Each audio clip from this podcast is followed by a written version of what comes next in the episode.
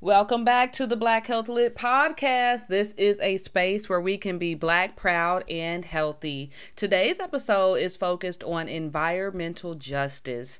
As a reminder, the Black Health Lit podcast is for educational and informational purposes only and does not constitute providing medical advice.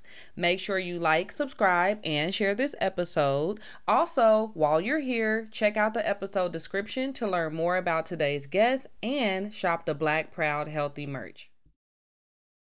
All right, welcome back to the Black Health Lit podcast. Today I have the pleasure of talking with Kayla Williams, and we are going to discuss a safer world with chemicals, or actually, I should rephrase that a world that is safer from chemicals because chemicals are very dangerous to our world. But when we let's jump in, before we jump in, Kayla, can you go ahead and introduce yourself to my audience?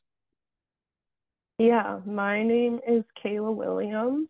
I am the diversity, equity, and inclusion lead at a small nonprofit called Clean Production Action. We're headquartered in the greater Boston area, and our mission is to design and deliver strategic solutions for getting toxic chemicals out of consumer markets. And we do that through a variety of programs, including different tools for hazard assessment, methodology, and different networks for investors and businesses to be active and kind of learn about our suite of tools and how they can implement them to enact best practice around chemicals management. Thank you for that introduction. So let's start off first with what does it truly mean? I know you talked a little bit uh, in your intro about, you know, advocating for cleaner products, but what does it really mean to create a safer chemicals economy? Yeah, I think that's a huge question because I think there's a lot of misconceptions around the chemicals that are currently available in our marketplace I think most consumers assume that the regulatory bodies, governmental bodies um, yeah. in the United States, I'll just speak for the United States, assume that those regulations are protective of people and human yeah. health. Unfortunately, regulatory requirements, they just don't go far enough to actually ensure chemical safety for human health and the environment. So there's a lot of chemicals on the market. There's millions, and most of them are completely unregulated. So I think the first part of creating a safer chemicals economy is to enact real policy that would actually enforce the existing legislation that we have around what is safe for people to use, whether that's home healthcare beauty products like right. toothpaste or shampoo, or your clothing, or the cleaning products you're using around your house, your furniture, fabric, all of that is processed with chemicals, even right. if they don't have chemical ingredients. So, uh, first, I would say just more protective legislation and regulatory practice. Um, you know, I'm not super hopeful about that, like within my lifetime. So, then I think the next part of it is for companies to eliminate the hazard of toxic chemicals simply by not using them. Yeah. So there's a lot of different research, a lot of different certifying bodies like Clean Production Action that will screen chemicals for hazard. Um, and I'm talking about a hazard first approach to chemicals. So okay. there's things like risk assessment and risk analysis, which is good to have. But hazard first approach is inherently more protective because you're not doing the risky thing yet. You're Right. mitigating the potential for risk when you focus on hazard. When you take a risk-based approach, it's like, okay, something bad already happened because you were doing this risky behavior. So I think it's really on companies, manufacturers, and retailers to engineer out the chemical danger of their products. Right. Um, so even if the FDA is saying, sure, you can have formaldehyde in your hair gel, and it's legal for you to do so, if you if you look into it and you learn that these chemicals are cancer causing or linked to other chronic illness in people, then Yeah. just just don't don't put it in there. Like Yeah. I think a safer chemicals economy would be one in which those actors that are creating the supply of products are just using safe chemicals in the first place. They're not using carcinogenic chemicals Yeah. ever. Yeah. And then I think also, I think of a safer chemicals economy as one that is completely circular.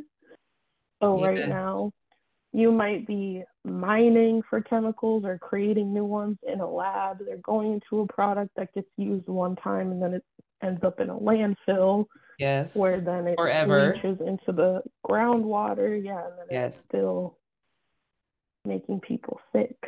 But if you re-engineer your product to include safer chemicals, you have more opportunity to continue to reuse them in lots of different ways, and you don't have to Yeah. worry about the negative impacts of having them go to a waste facility or like being incinerated Right. or something. Yeah, like that. So that's an excellent explanation. It's all first, it sounds like it's all connected. So, how products and household goods and things that we use in our everyday lives are created, how the materials to create those items and products are mined, so gathered essentially, and then really regulation on what is allowed, how much of is is it allowed of it is allowed, and really taking a step back and saying, is this something that is our our carcinogen, which is cancer causing, and if so, as a business owner or corporation, because these are mostly corporations, how important is it to me as a corporation the future of the human race basically? It's a moral question. I understand there's a huge capitalism piece to that Yeah. and corporations are designed to make money in this country but also the world can't exist without people so there needs to be some sort of consideration for you know maintaining life human life without morbidity Yeah. because to be alive and to be sick is also not cool, you know? Yeah. Some of the corporate actors that I interact with, unfortunately, don't have a regard for human life. But if you are only going to think about it in terms of financial bottom lines, it's still best business practice to use safer chemicals because you mitigate business risk of being sued in the future like we've seen with Monsanto or Johnson and Johnson having talc in their baby powder. Yeah. Like if you do what is right for people in the planet, it just will make more sense financially because you're protecting yourself from really bad things coming back to you for what you choose what you've chosen to include in your formulations for products. Right. So let's talk a little bit about environmental justice, Kayla. I remember hearing this term a few years ago and not understanding exactly what that meant. I actually had a conversation with my sister, who's a chemical engineer, and my mother, who's a registered nurse. And I was like, this sounds like something made up. I was like, oh, yeah. well, here we go, making up job titles. But this is something that's very real and something that is very important. So, can you talk a little bit about what environmental justice is and why it's important that there are people working for environmental justice? Yeah. So, the EPA defines environmental justice as the fair treatment and meaningful involvement of all people, regardless of race, color, national origin, income, all that, with respect to the development and implementation and enforcement of environmental laws, regulations, and policies. Okay. So there's a good chance that if you grew up black in America, you experienced environmental injustice without realizing it. Okay. That's what I learned after I became familiar with this term and this movement. Um, so I grew up in a town called Red Bank, New Jersey, on the west side, where pretty much all the people of color live. And there, only on that side of town, is where you would find like the factory that was making metal washers. And our dump and the swamp that they were dumping the trash in. So that's an example of, you know, people who are already made vulnerable by systemic racism or injustice not being included at all when it came to the decision making about what was going to happen to the natural environment around us. So, other examples of environmental injustice is like just going way back in time to Levittown, which was a town that got built on a toxic waste site, um, oh. or having a chemical manufacturing company come in to a low income area because they can buy land for cheap there because it's only people of color who live there. And then they build a huge chemical manufacturing plant that is going to pollute everyone and everything around it. So, environmental justice is really just about putting the power back in the hands of fence line communities of people on the ground who just have a say in what happens to the place that they live. A lot of the time, people experience environmental injustice because they don't have access to resources um, that others do when you have more community influence. You don't have the power, the social clout, or the money to advocate for your the rights of your community.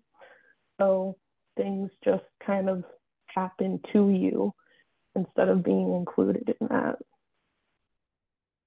Okay.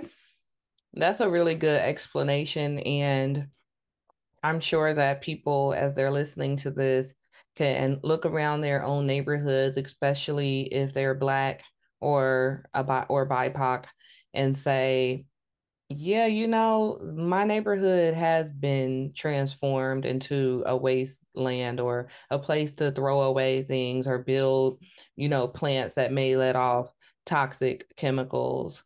Um, so, like, for example, I live in their inner city now, and I used to live in the suburbs of Columbus, Ohio, but I moved inner city when I bought my home. And within the first two years of living in my home, inner city, a paint plant exploded. And this paint plant is literally less than a mile from my house. But when I lived in the mm-hmm. suburbs, there was not there was nothing like that at all. Like no plants, no toxic waste, no nothing that was dangerous like that. And so it's just interesting to look around your neighborhood, even if you don't live in inner city. If you live in a diverse neighborhood, if you live in a black neighborhood, definitely there is a difference. You know, your zip code can dictate a lot of health outcomes for so many reasons, unfortunately. Yeah, so I would say the part of the environmental justice movement is just working towards a world where it doesn't matter where you live or what you do for work or what your race is. No one should be subject to environmental dangers that are preventable um, if policymakers and corporate actors were really just taking human health into heart. Right. So I know a lot of the words we've been using, carcinogens, toxic, you know, phrases sound real scientific. Does somebody have to have a science background or be in STEM, science, technology, engineering, or math, to become an advocate for a safer chemicals economy or environmental justice? No, I don't think so. I don't have a science background at all. Um, I think if you just are able to understand that the environment around us, built or natural, is affecting our health, then that's that's reason enough to become an environmental justice advocate. You okay. do not need to be a scientist. Okay. That's good to know. So hopeful for people if they're interested in changing their environments and making the world a more just place, specifically as it relates to environments or chemicals that are in our products, in our houses, in our cars, in our homes. They don't have to have a scientific background. So that's great to know because that could be a barrier for people to get on get on board with this. And then let's talk a little bit about some of the ways that or let's talk a little bit about top 3 chemical hazards affecting black Americans. Yeah. Well, I think there's a lot of them. I think at a very high level, the three I would name are PFAS chemicals, which are kind of becoming more and more mainstream. Um, but that is a class of many different kinds of, of chemicals, but they're all per and polyfluorinated substances. That's what PFAS stands for. I would also name phthalates and phosphates. Yes. Um, so these are all carcinogenic chemicals that are in our marketplace, are not very well regulated, even though there's a lot of scientific evidence to support their carcinogenic effects. Yes. Again, like Ray was saying, carcinogen just means cancer causing chemical and that's not just in humans either. Um, yeah. But I think for Black people specifically, PFAS is a problem for everyone. It's any person on Earth. You're like, there's like a 90% chance you have PFAS in your bloodstream right now. Um, PFAS is, you know, it's something that is often used as a water repellent so it's pretty common in clothing, especially like outdoor or active wear. Um, but it's also found in home healthcare products, furniture, yeah. fabric. It's in a lot. So I would say that as the first thing, just because everyone should be aware of that. I think Black people are unfortunately more likely to live in a community that experiences PFAS contamination of drinking water. Yes. Um, again, because of previous environmental injustices, yes. communities of color are more likely to be situated near like airports or military bases. Yes. And these are places that use a lot of firefighting foam, and PFAS is very prominent in firefighting foam. So if you live near a site that's using a heavy amount of firefighting foam, there's a good chance there's PFAS in your drinking water. Um, then I named phosphates and phthalates because Um, you know, unfortunately, all Black people, like every other person of color, are, you know, they're kind of pressured into adhering to white beauty standards. And so if you are doing what you can to uh, attain a, a look that is aligned with white beauty standards, you might be using hair straighteners, you might be using skin lighteners, other kinds of products that will, you know, get you closer to your beauty goals. But these products are heavily marketed towards Black people and they're also very toxic. Yes. Um, and it's definitely a different culture, especially thinking about black hair in particular. Um, yeah. But yeah, unfortunately, a lot of the products that are made for us and marketed for us, even if it is, um, you know, a company with a picture of a black person on it, mm-hmm. that's not necessarily means that it's going to be good for your health in the long run. Yeah. Um, and those are, yeah, just examples of some some chemicals that are highly prominent in products that are marketed towards us. Yeah, phthalates is a really big one. And it's interesting you talked about it being a water repellent. So I recently went to buy a new shower cap and it was pink, it was cute. It was, you know, not mm-hmm. that shower cap needs to be cute, but it was cute. Anyway, so I just so happened, it was in a box. I just so happened to flip it over. And it had a California, state of California warning on it about the reproductive harm it could cause. And this mm-hmm. shower cap had maybe close to about 10 different phthalates in it. I took it back. Yeah.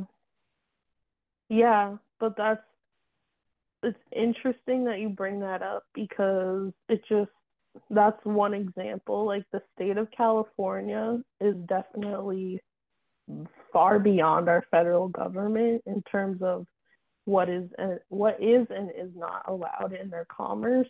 Yeah. And what is and what is not allowed without that warning label.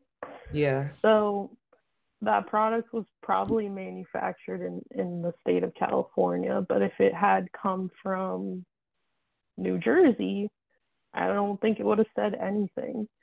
Um, but yeah, that's just another example of why it's not enough to adhere to regulation if you are a company, if you are a manufacturer of these products. Yeah. Um, it's just not enough if you are really trying to create a product that is better for people. Yeah. Right. Yeah. You ready for some rapid fire questions? Yeah. All right. The first one is what does wellness mean to you?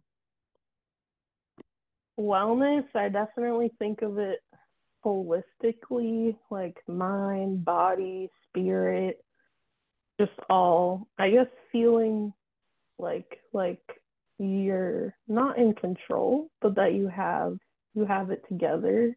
Yeah. You're able to feel what you're feeling and deal with it as needed. And I think you being well means you're not like ignoring things that come up. You're not trying to push things deeper, bearing things down. You're just trying to face everything full on so that you can feel good all around. Right. Right. I agree with that. And why is Black health literacy important? I think it's so important because it, I don't know, it's like a lot of, a lot of things Black people have to deal with are not the same for other ethnic groups. And I think a lot of the time, if you're not advocating for yourself as a Black person, you're not going to receive that advocacy from someone else unless they're an amazing person like Ray um, that founded this organization. But I think in general, Black health literacy is really important for Black people because chances are, whichever professional you're dealing with in the world does not have a lot of literacy around Black health. Right. So, yeah. Right. And then last but not least, Kayla, you are doing some phenomenal work that a lot of people should get more involved in or at least make themselves aware of this type of work. How can people connect with you and learn more about your work? Yeah, well, I'm pretty active on LinkedIn. That's actually where I met Ray. So find me on LinkedIn. Hey. Um, you can also visit Clean Production Action's website. You can read more about our networking opportunities. I host an environmental justice working group out of Clean Production Action. Anyone is invited to join as long as you are not part of the chemicals industry. And we'll be hosting a conference actually this December in Oakland, California. If you would like to see me talk about this in person or meet with some of those companies that are really thought leaders when it comes to an environmental justice approach to chemicals. Awesome. That sounds really informative. Well, thank you so much for being here today, educating us on a safer chemicals economy, why environmental justice is important, and some of the ways that Black Americans are impacted by these injustices. I really appreciate you being here today. Thank you for the invite.